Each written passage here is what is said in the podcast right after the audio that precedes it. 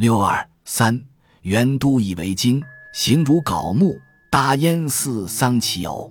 身体技术即身体感中的焦点意识与支持意识，在与外在世界交接的过程中，除了我们的心产生各种情绪，我们的身体亦能感受到各种身体感，且二者往往互相影响。正如 Mark Johnson 所言：“There is no radical mind-body separation。”心与身是无法截然二分的。庄子借女语之力，点出此一特质。南伯子葵问乎女语曰：“子之年长矣，而色若如子，何也？”曰：“吾闻道矣。”闻道后的境界徜徉，不只体现于心性，亦显露于形貌。因此，年纪已长的女语，其面容气色仍若如子，可见心与身之间确实存在着密不可分的关联。于是，在解析庄子如何用心之后，我们进一步追问庄子所保与重义的，除了心，是否还有身？庄子的身体技术为何？该如何操作？从庄子谈身体感，当我们试图探究庄子书中的身体感时，却遭逢如是困境。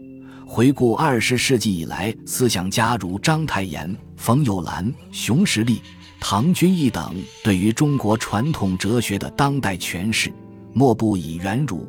元道等复刻先秦思想的本来样貌自欺。然而，民国已降，受西风东渐的诠释潮流影响，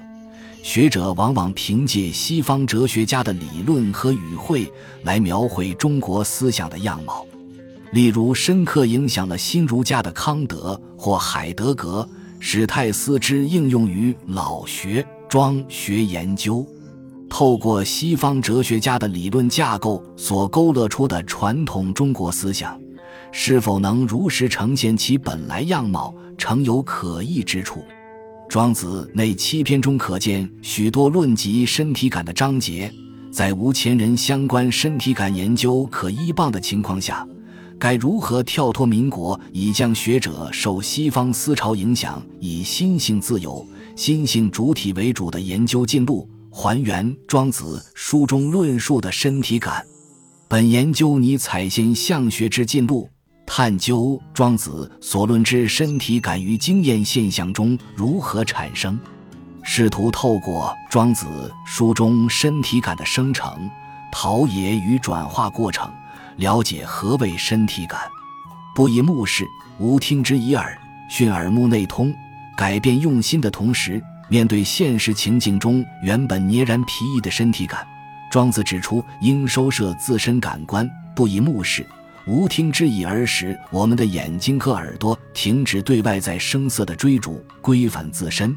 不再为所见所闻萦牵思绪、起伏情绪、搅扰心灵。一旦感官不再外驰，便能将原本忙碌追逐感官视欲。自我成就或他人耳目而耗散的注意力转移、收摄，回归于关照自己内在的身心状态，致力于一己身心之声进于锻炼。焦点意识原都以为经与其支持意识，在收摄感官之后，笔者是就伯兰尼焦点意识、支援意识系统检视。当我们以身体为工具，实际操作庄子书中各项身体技术。最初作为学习操作目标的身体技术，在日渐娴熟后，将由焦点意识转化为支持意识，辅成更高阶身体技术的操作习练。自以下图检视焦点意识与支持意识如何搭起庄子身体技术阶梯，并寻迹转换。原都以为经作为庄子身体技术之初阶，是最初要达成的目标。以及焦点意识之所在，如图所示。当我们试图原都以为经时，为使细部操作更精确且易理解，需搭配顶头悬、竖起脊梁、尾闾中正、腰围道等想象指令，即下巴内收、肋骨内收、耻骨联合与尾椎扣紧等技术原则，方能依乎天理。因其固然依循着身体天生的自然，成就人本可发展。真挚的身体境界，达至原都以为经。此时，元都以为经作为操练的目的及焦点意识，而种种操作细节即想象指令，则为辅助达成的工具及支持意识。焦点意识形如槁木与其支持意识。当我们能体现元都以为经后，便已踏上第一阶，将转以臻于形如槁木之身体技术为进阶目标。此时，已然熟悉的元都以为经成为实现形如槁木的晋升之阶，成为此质之阶段的支持意识，而形如槁木则成为新的焦点意识。学习者倘若熟忍不僵直而轻松地竖起脊梁的元都以为经，与将全身重心只付于一足的天之声是使独也身体技术，便能借此更进一步地体现形如槁木的身体境界。此身体境界则又能反过来增益，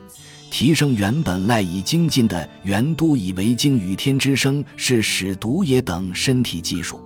焦点意识大焉寺丧其偶与其支持意识，